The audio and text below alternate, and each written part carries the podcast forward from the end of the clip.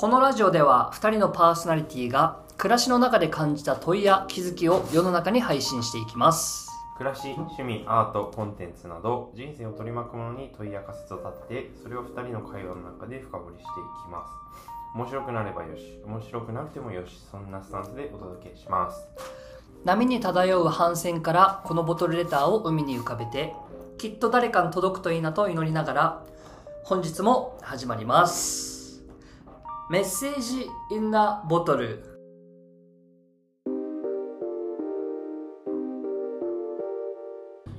はい。じゃあやっていきますか。今週も今週撮って。いいっすね。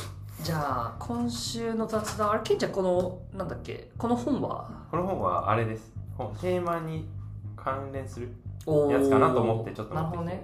さすがです。啓蒙思想2.0とはい。これ政治経済生活を正気に戻すために。こういうさ、はい。なんだろう、うん、社会、うん、なんていうんだろう。し新聞っていうんだっけ？こういう。新書だ新書。なんはいで新聞って、新書系のさ本を読むようになったのっていつ頃から？けんちゃん。えーっとあーあれかな。大学生の最後らへんかな。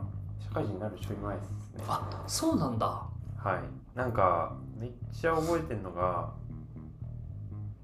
僕山口周さんめっちゃ好きなんですけど、うん。まあ、あのだいぶ前僕が5年前ぐらいですね社会人になるちょい前にあのせなんだっけな世界をあなんだっけ違う組織をイノベーティブにするにはみたいなイノベなんだっけなイノベーティブにするにはみたいな。ちょっと全然覚えてないですけど。うんうん。にするには。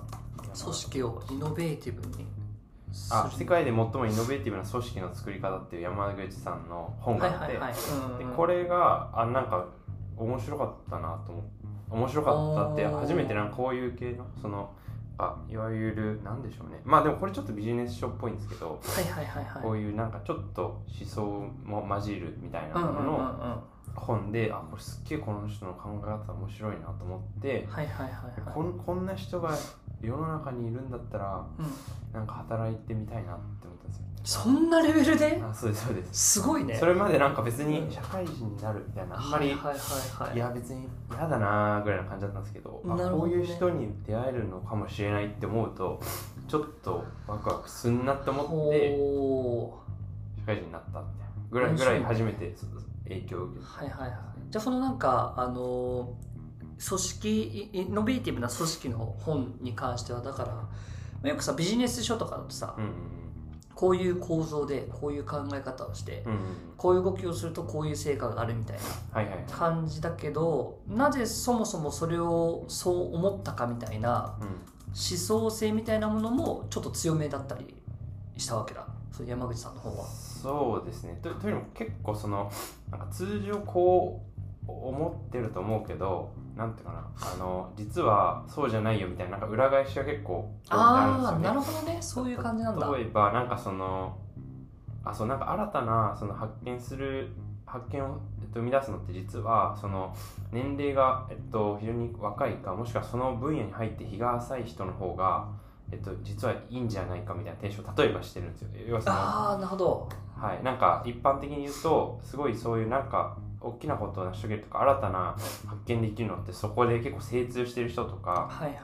っていうなんかバイアスありそうだけど実はそうじゃないよみたいな裏返しをしてたりとか。あー。でこれ結構そのなんかダーウィンとかの例出してダーウィンって実はそのえっと彼のなんだっけあの説、えっと、進化論みたいな種の起源みたいな話とか、で結構その、えっと、彼はもともと生物学者だったとか,、なんかその要はちょっと違うその分野の人で、はいその分野をクロスオーバーしてなんか、えっと、いろいろやってたことで実はその最終的に、えっと、発発見というか、まあ、大きなアウトプットにつながったみたいな話をしてたりとか、なのでそのなんかあるある意味そういう外にいる人の方がそういう発見できるんだよみたいなのとかって当時の僕はめちゃくちゃこうこんな確かになと。なんかその、ね。若い自分だからこそなんかできんじゃねえかとか、っていうのとも重なはってうわ確かにそういう考え方もできんのかみたいなのでいへえめっちゃその希望に満ち溢れた記憶がありますね。すごいね。そういう形で希望に満ち溢れさせてくれるっていうのはなんか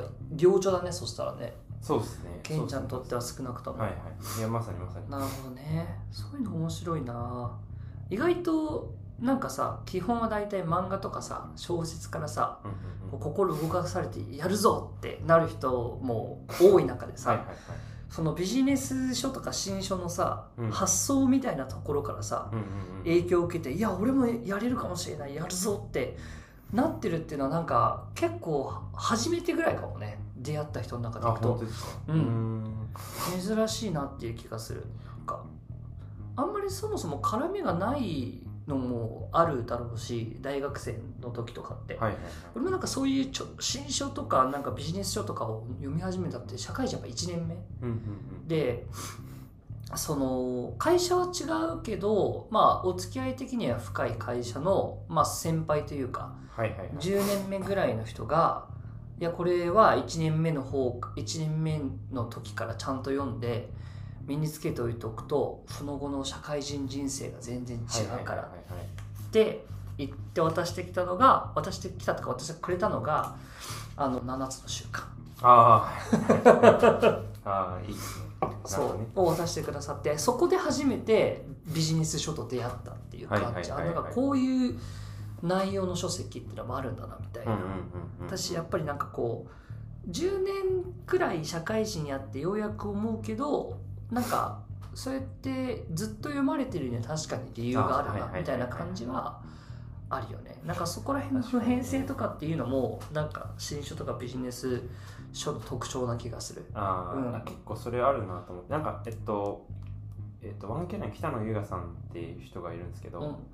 執行役員の。なんかその人がおっしゃってたのが結構さやっぱ名著と言われるビジネス書とかってそのえっといろんなそのこれまでのえっと人々とか時代の、まあ、チェックをチェックを通過してるみたいな捉え方もできるよねって話。確かに確かに。でそそれほどやっぱり、まあえっと、通底してる部分があるよねっていうとか本質的な部分なんじゃないのっていうことをおっしゃっててまさにそうだなみたいなことはそうですね思ってるんで僕もなんかビジネス書みたいなの読むときは結構その古めなところをちゃんと、うん。ちゃんとっていうか行くようにはしてますね、うん、すごいなんか分かります？その考え方みたいな感じ。そういう意味でいくとやっぱり良かったなっていう気はする。最初になんかそういうの紹介してくれる？先輩先輩、まあ、先輩じゃないんだけどね。本当違う会社の人だから。あれはい素敵な人だったな、なるほど。うん。という雑談をね、まあ、ちょっとかましつつはい。まあちょっとなぜか新書だったりビジネス書みたいな雑談しましたけれどもあのじゃあ今日の本本テーマみたいなはいはいはい。ところなんですけどもなんかその気がついたらうん。なんでこれって俺の習慣になってるんだろうみたいなはいはいはいはい。習慣はなぜ生まれるのかっていう。うん。なんか俺も正直どこに着地するか全く分かんないテーマちょっと持ってきたんですけれどもでこれ何を思ったかっていうとこれまさに今僕自分でも飲んでるし、まあ、このテーマに合わせてか合わせてないかケンちゃんも今飲んでるけどはい ブラックコーヒーをめちゃめちゃ飲むのよ。はい。はいはいはいはい多分ブラックコーヒー摂取量選手権があったら会社の中では間違いなく多分1位。なぜならば1日必ず1リットル飲んでるから、ーはいはいはいはい。このボトル、ま、間違いなく持ってきてるから、はいはい。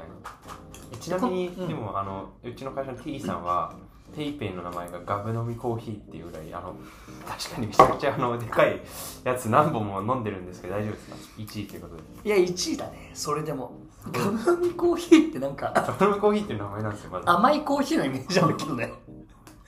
ガム飲みなんか T さんはあれなんじゃない？あどっちかっていうとカフェラテ派なんじゃない？あそうなんですねわかんない。あれあれ多分カフェラテのあそうなんだのだと思うけどね僕めっちゃブラックだと思ってた。もうちょっと聞いてみよう今度、はい。それは。はい。めっちゃ違う話。いやいやでも分かります分かります。っていうくらいコーヒーを飲むっていうのがもうこれ本当かれこれ 20, 20年は言い過ぎか。でも15年ぐらいははいはいはい。しなんかずっと飲み続けてるなと思うんだけどはいはいはい。うまいと思って飲んでるわけじゃないっていうところがなんか面白くって。ね。なんだろうそのコーヒー歴を簡単に説明するとねおおいいですね。中学校を卒業したあたりぐらいでコーヒーを少しずつ飲むようになっていったんだよ。できっかけ覚えてません、そもそもでいくとません。はいはい、うん。まあ、おそらく親が飲んでてなんとなく大人の雰囲気と思って自分も手を伸ばしたのかなぐらいだと思うんだけども、まあ、うちの母も結構飲むので。うんでで高校の中頃でまさかのいきなりミル引きにはまるっていう、はいはいはいはいはいだからこう金色と木製のミルを買い、はいはいはい。豆を買いに行きでなんかそのドリップするためのなんかこうはいはい。夜間、夜間じゃないけどおしゃれな夜間を買はいはいってであのか紙にこう引いたやつを入れてこうはいやはいはい。ってわーって入れるみたいなことやってましたっていうところがありつつで多分その影響がややあって大学もコロラドコーヒーっていうなんかあのフランチャイズうんうん。ドトールがやってるちょっと高めなラインナップのフランチャイズの、えっと、コーヒー店で働くという経験もありつつで、まあ、その後ずっと社会人になった時も大体何か外で時間を潰す時はコーヒーショップ。うんうんうん。で特にタリーズコーヒーか、えっと、ベローチェ そこ。そう。あれがあるんですねスタバは行かないってないう。そう。そこのこだわりあるとそうそうそうそう。まあドトールも行くからだからそういう意味で言うと。ああまあ。ではい。多分そのなんかドトールとかベローチェを選んでた理由はすごくシンプルではい。タバコが吸えるからってああそう。なるほどね。まあ、今でこそそんな吸ってないですけど昔はもう紙でバッチバチに吸ってたんで。えーいいですね。そう。大学の、ね、21歳ぐらいからずっと吸ってたんでなるほど。なんかそういうのもなんかあったのかなと思うけどそう。気がついたらずっと隣にいるのよなんか。ふと。ね。はい。ふと思ったなんか、っていう僕とコーヒーの出会いとこれまでみたいな感じはい。だったんですけど、はい。ケンちゃんなんかそういうさうん。コーヒーかどうかわかんないけど気がついたらこれ習慣になってたなみたいな。はいはいはいはい。のってある？気がついたら習慣になってたなーっていうとあ僕今はそうでもないですけどあの一人暮らししてた時は朝起きて必ずまずやるのがラジオをつけるみたいなおことでしたね。それはもうマジ毎日やってました。あの本当に朝起きてスマホ,、まあ、スマホでアラーム投げ出してるんで、止めた瞬間その手でラジコを起動させてへえでなんか次第に何曜日はこれみたいなのが決まってってはいはいはいはい。みたいなのでそうですねそそれは気がついた習慣になってたことって今パッと思い浮かんだこと。なるほどね。それなんかさでもさラジオが好きでラジオ聞きたいっていうさうん。なんかモチベーションがなんかあーこいう想像できるんだけど。それで言うと逆で、えっと、なん逆かあの聞くなんかかそ毎回えっとこう聞いていくうちに好きになったみたいな話ですねあそうなんだ、はいはいはい。最初は別にはい。これを聞こうでつけてたわけではなくてはいなんとなくつけるようにしてたんだ、そうですそうです。なんかととりあえずなんか人いないから寂しいなと思った時にじゃあラジコで なんか聞くかみたいな感じが最初でしたね結構。ああなるほどね。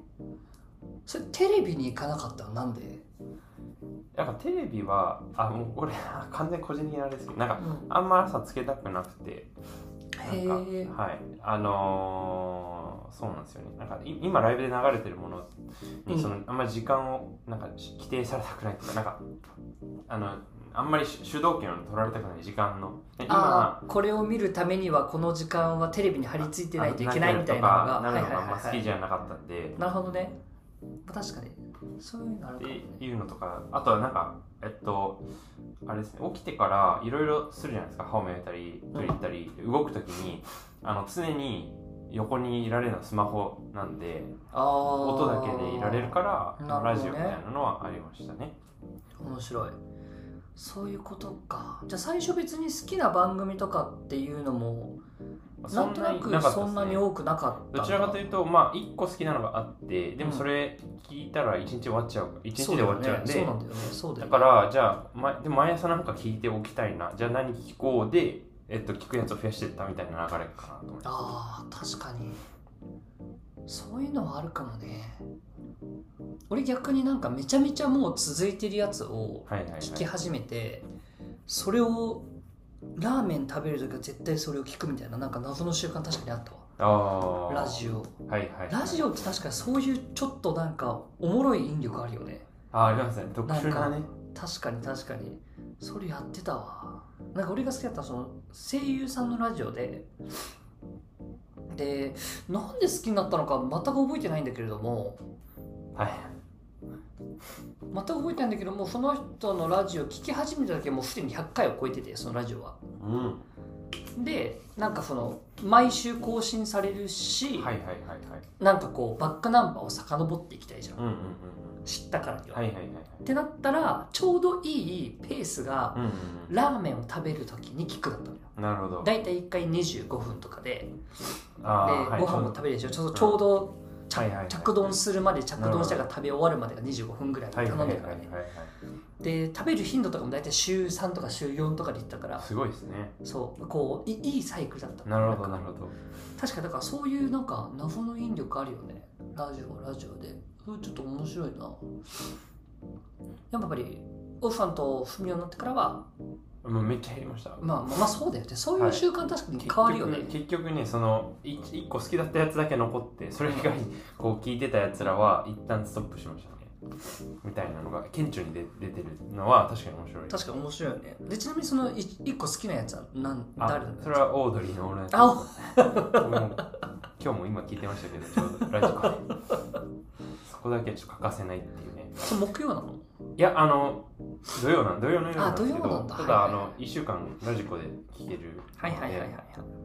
みたいな感じで聞いてましたね。なるほどねでそうそういうなんかさな謎の習慣みたいな、はいはいはい。きっかけもよくわからないしなんでそれを続けちゃってるのかもよくわからないしけどなんか何かに代替しようとするとちょっと収まりも悪いみたいな。あでこれ例えばなんかわかんないけどコーラにするとかもなんかちょっと収まりが悪いみたいな,、なんか感覚的に。なんかこの習慣の話、まあ、事前にちょっとバーって書いていただいてたと思う、うんうん。それ聞いてなんか2つぐらい観点思い浮かんだんですけど、うん。まあ、ちょっと一旦広げるために多分ちょっと違うけどうん。ヒントになるかもしれない。なんか1個は、えっと、単純にそのなんか記号消費みたいな、まあ、いわゆる記号記号消費みたいなのしてるのかなと思って、うんうん。例えばそのコーヒー飲むのなんかかっこいい感あるじゃないですか。ちょっとブラックコーヒー飲むのかっこいいとか、うんうんうん。あとタバコって結構それの人多いと思うんですけどタバコ吸ってるのかっこいいみたいなののあいわゆるそのそれをやってる、えーというそのイメージをなんか、えー、と購入してっていうか消費してるみたいな、まあ、あのいわゆる記号消費みたいなのってなんかあるのかなはいみたいなのは一個思った。渋い大人の記号商品みたいな。はいはい確かにね。あるかもね。それはあるっていうのはある。でなんかそのスタバ行く人っていう記号はいらないぜみたいな。確かに。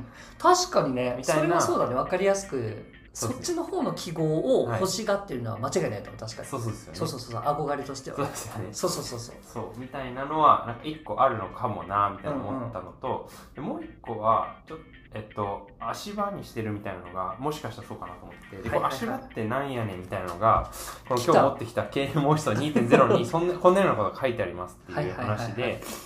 でえっとまあページで言うとなんか113とかまあ110何ページぐらいあるんですけどなど。なんか、えっと、ちょっといくつかまずエピソードあって、1個が、えっと、ある日あなたは宇宙人に誘拐されたとしますって話がちょっとなんかある、ほう。if で入ってきてて、僕宇宙人に誘拐されたと。そうで、まあちょっと省略するんですけど、なんか、えっと、なんか君たちを生かす意味があるのかって言われて、いや、うん。すごいいろいろできる知的生命体だぜみたいなこと言って、はいはいはいじゃあ、はいなんか、えっと、あ、とても頭がいいんだぞみたいなこと言って、うんうんうん。じゃあ計算してみろって言っても、手足縛られてる状態ですね。うんうんうん。じゃあ 78×43 いくつだって言った時に、うん。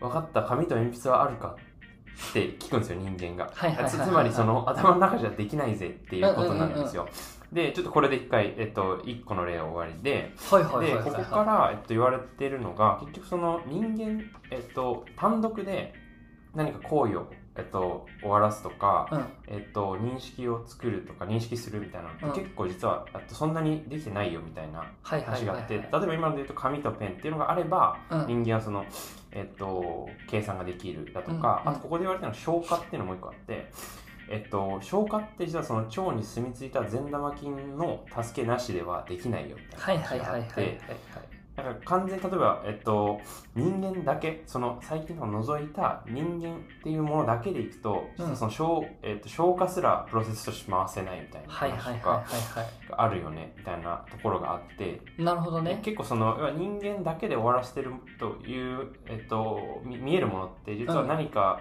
の、なんか足場ってここで書かれてるんですけど、はいはい。足場っていうものの、えっと、助けがあったから完結できるとかプロセス回されてるみたいなことって結構あるうんじゃなかろうかみたいな話があってでここにちょっと通ずるかもなと思ったのが例えばそのコーヒーを飲むみたいなので、と、気分をなんか変える。自分だ、えっと、人間だけでなんとなく気分を変えるって難しいけど、うんうんコーヒーを飲んで、えっと、気分をなんか入れ替えるとかタバコを吸って気分を入れ替えるみたいなことってなんかもしかしたらあるのかもなってなんかそういう、えっと、足場としての活用みたいなのがなんかありそうだな。まあスイッチみたないなんかな感じですね。こうツツール的な何かになってるんじゃないかってことね、はいはい。ああなるほどね。確かになってるかもなそれは。でなんか僕ちょうど今日朝起きて思ったのが、うめちゃくちゃ今日朝眠くうん。うわマジ眠いみたいな感じだったんですよ、でカーテンを開けたし開けてもらった瞬間うん。パッと朝日が飛び込んできてその瞬間目がめっちゃパッてなったんですよ。うん。でもこれ当たり前だと思うんですけどでもこれって うん。これってその確かに自分自身ではもうどうしようもなんとかなない。その奮い起こさせられないんだけれどもこの朝日っていうものによって一気に気分と、えっと、なんか体の調子が変わってくるみたいな。はいはいはいはいこれめっちゃスイッチだな。確かに自分の中確かにスイッチなので。しかもこれは僕で完結できなかったものだなみたいな時に、うんうんうん。なんかえっとまあそういう機能がああ僕もそういうのに頼ってるなっていうのをちょっと思ったみたいな感じでしたっていう、この本だとさその足場があることを自覚することが大切っていう話なのかなそれはいやえっとどちらかとまあそれもあると思います。あの、足場があるっていうことで、えっと、実はいろいろ完結してるっていうのがあるから、はいえっと、そこをなんていうかなあある意味、えっと、じ自分がなんとかこう全て、まあ、ご傲慢にこうなんか全部をかんあの全てできてるよって思わない方がいいみたいな話もあったりするんですけど、まあ、大大枠のテーマはもうちょっと違くて実はあの、ちょえっとロジまあ、論理と直感のバランスみたいな話をずっとされてあそうなんだ、はい、いやちょっと僕の切り取り方は結構なんかニッチなところを多分ニッチな確かに確かに。面白い、ね、やってるんですけど、はいはいはいはい。みたいなあの感じで、まあ、なのでなんあ、まあ、ここは結局その人間が、えっと、論理的に何かを、えっと、考えるとか何かを、えっと、終わらすってことは実はそんなに得意じゃないよっていうかみたいなことを言ってる一つの、例としてそういう足場がないと実は完結できないよみはいたいな文脈で多分出てきてるんですけどっていう確ような。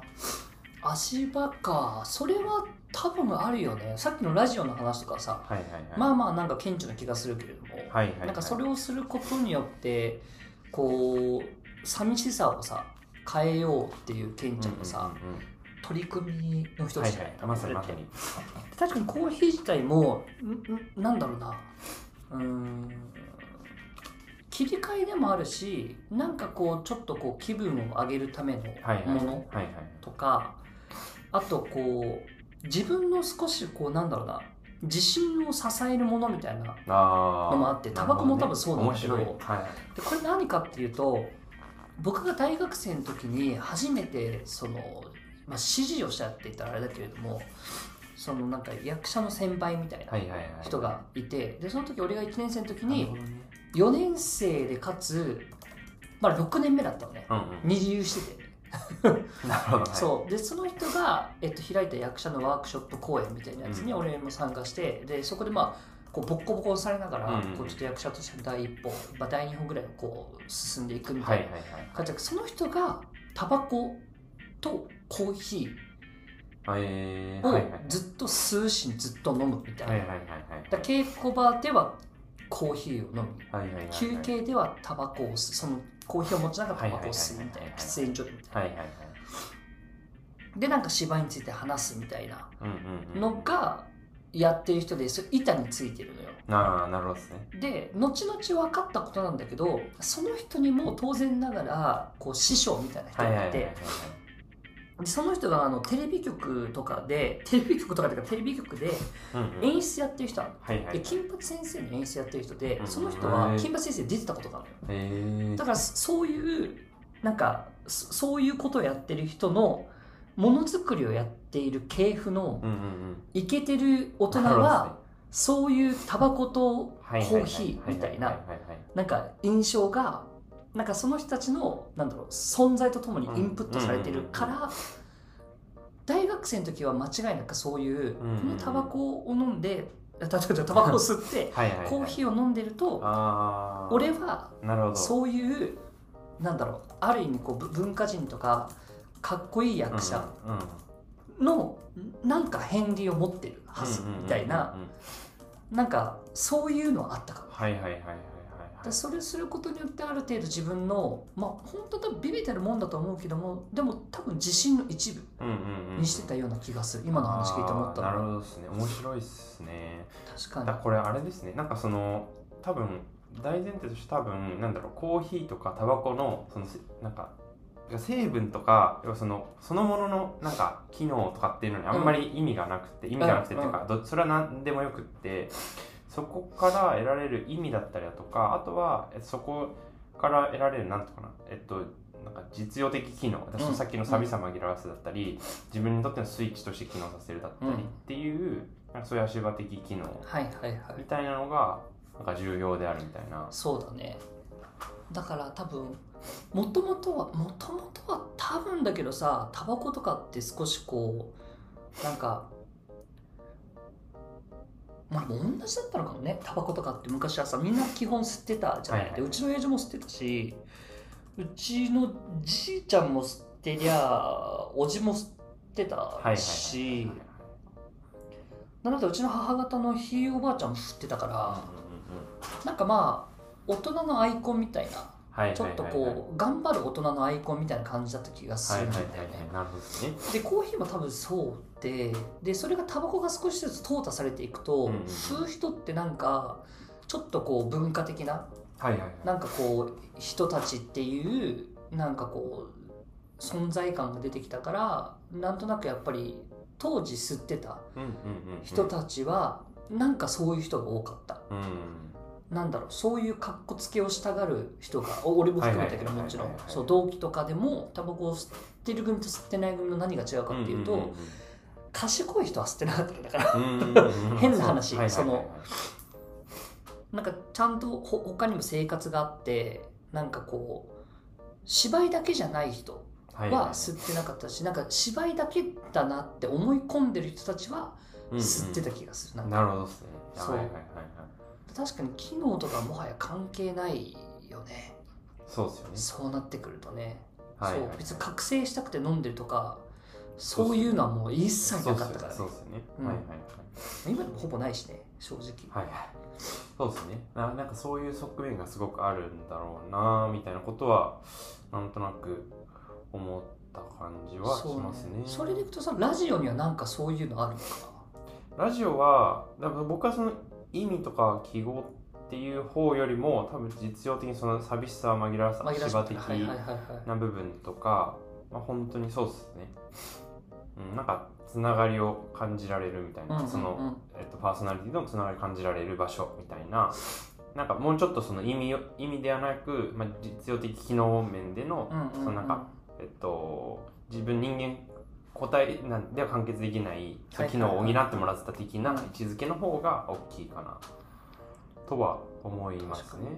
だから本来の用途をさそれこそなんかケンちゃんは結構じゅ順名で使ってるじゃん、はいはい本来の用途順名ではいはい多分。それこそラジオが多分もともと持つ価値ってさ、うんうん。そういうことじゃない？きっと。ね寄り添いとかさ楽しさ面白さはいはいはい心をかすみたいなところだと思うけど、コーヒーってさもともとの紅葉はうーんとまあまあい飲料としてってのもあるだろうけどなんかこう着付け剤みたいな。はいはいはいはいはい。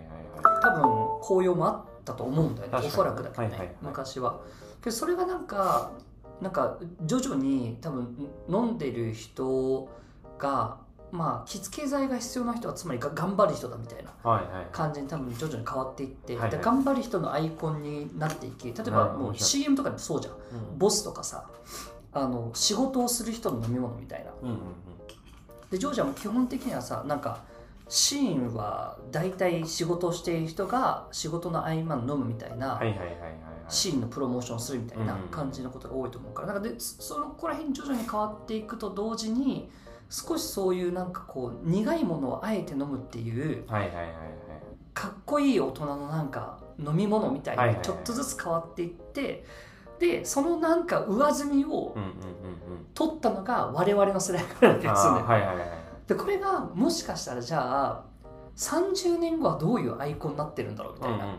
コーヒーとかっていうのはちょっと面白そうであるけど、確かにねもしかしたらもうなんか、廃れた人とかの象徴になってるかもしれないなってるかもしれない。そうそうそうそうそうそうみたいな話ですね。そう。確かにね。だからそういうのはありそうだよね。だってうんうんうんうん美味しいのはもも美味しい人が作ると美味しくなるのはもちろん分かるけど、はいはい。それって結構何でもそうじゃん。うんうんうんなんかこうクオリティが高く作れば美味しくなるのはもちろんそうなんだけどけどそうじゃないものを飲んでる人が多分多いから、はいはいはいはいはい。ってなった時にこれがなんかそうど徐々にどんな風に変わっていくかだから飲料としての側面はいはいはいはいはい。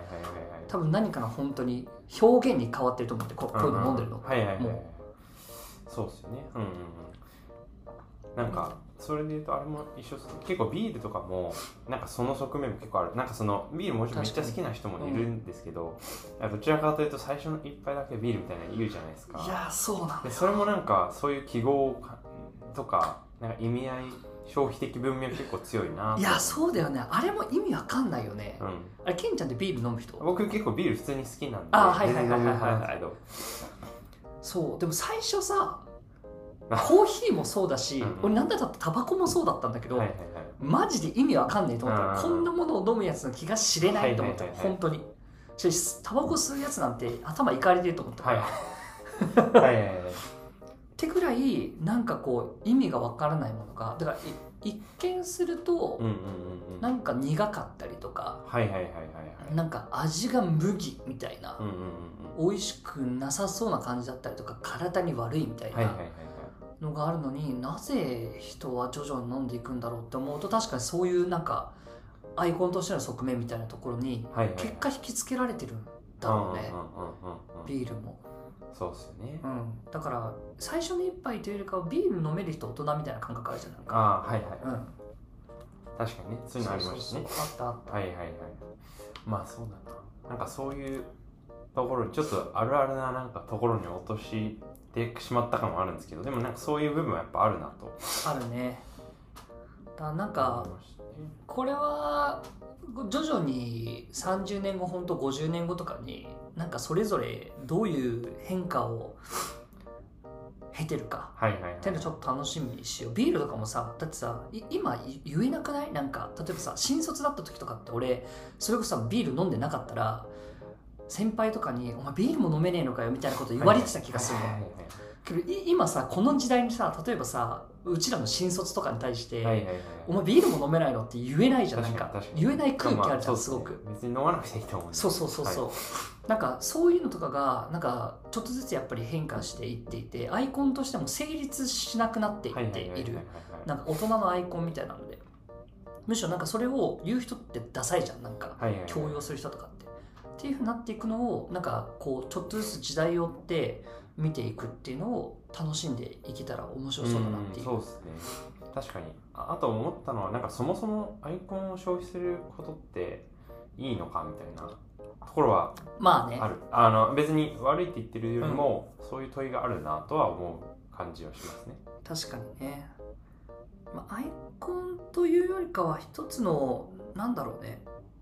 こう特徴みたいな感じ。自分の中でなんか本質的にそれの良さを知るよりもなんか自分の一個のなんだろうアクセサリー的な感じでそれを消費するっていう雰囲気なんだろうねきっと。で確かそれがいいか悪いかはさておきとして。結構そうです。なんか僕のイメージこの間ダイバーとシッパーの話だったじゃないか、はいはいはい、はい、でそこで当てはめるとすると結構そのえっとあアイコンとか意味合いって割と上の方に乗っかるだろうなと思っていて、でそこを見てるって感じがすごいしててそう。要はそのどどういう思いで作られてみたいな話は、ももまあまあ、もちろんその大量に作られてるものなんで そこを、まあ、無視するって当たり前かもしれないですけど結構そのえっとそこをあんまり見ない、えっとまあ、いわゆるシッパータイプ僕らでいうシはいはいはいはい。ッパータイプの、えっとなんていうかな物事の向き合い方だなと思って。うんうん。で、まあ、そそれを、まあ、良しとするかわ悪しとするかはちょっと人それぞれ全然いいと思うんですけど、うん。そうなんかそこじゃない、えっと、向き合い方ってどんな感じなんだろうなはちょっと気になりました。確かにね、まあ、それこそコーヒーとか、まあ、だからそういう向き合いをしたくなったっていうのがもしかしたら俺の中で言ったらミルビキに手を出したとかかもしれない。ね本質的ななんかそのコーヒーが作られる過程だとか、はいはいはい。コーヒーのそのなんだろう味わいはどうやって作られていくのかとか、はいはいはい。なんか豆の何が違うんだろうみたいな、はいはいはい。そのちゃんと周辺のところまで理解したかったっていうのがもしかしたらその高校の時だったかもしれないです。だからそれをあちょっと上書くぐらいのインパクトがその先輩に俺の中ではあったのかもね、ーはいはいはいはい。そうそうそうそう。どっちかっていうとアイコンとしてのかっこよさを、はいはいはい。そうやって見るようになったみたいな。なるほど。なんかそんな歴史もあるのかも。ねそんな歴史があると、はいはいはい。じゃあちょっといい時間なのでタイトリングいきますかねそしたら。タイトリングはなんだ？これは。タイトリングは何だろうね。今日はでも。どっちかっていうと結局なんかその自分の中でアイコン化しているみたいな話とあとは結局そのそもそもの紅葉からこう徐々にやっぱり変わっていく。世の中時代をか経るごとに少しずつ変わっていくみたいなところとあとはまあなんかその裏側にはもしかしたらそもそも影響を与えている人物とかがいるのかもみたいなそんなそんな3本立ての話だっていう感じがあるね。はいはい。その裏側にあるそのケンチが持ってくれた本の話とかはいはいはい。まあある気がするからそれらをこうちょっとうまい感じに まとめるとするとはいでもあれですかね。なんかうーんそうだな。あれ？うーんといろんなうん。あなんか意味とか、えっと、ものとかとまあなんていうかな。結構手をつなぐみたいなイメージが僕は結構あはいはいはいはい。あった感じですね。なんか、結局自分一人で何かこう成立させるっていうよりも、うん。そこには、えっと、そのものからの意味を、えっと、自分に付与してもらったりだとか、はいはいはいはいはい。えっと、そういう、まあそのえっと、意味っていうのはもちろんその、えっと、他の先輩とかっていうはいはいはいはい。その先に人がいたりもするんですけど、うんうんうん。っていうところと手をつなぐだったりとかうーんとかあのなんだろうそそもそもの、えっとまあ、気分を切り替えるスイッチという意味でも、孤独を解消するという意味でも、はいはいはいなんはいかそういう、えっと、そういうところと、まあ、手をつなぐ、まあ、ツールだったりってまあそう助けられてるっていう感じだよねそうね助けられてるみたいなところなのかもしれない。はいはいはい。だから日々そういうものに助けられてるっていうことをちゃんと分かっておくことが大切そうっていうのが結構今回の話のテイクアウェイかもね。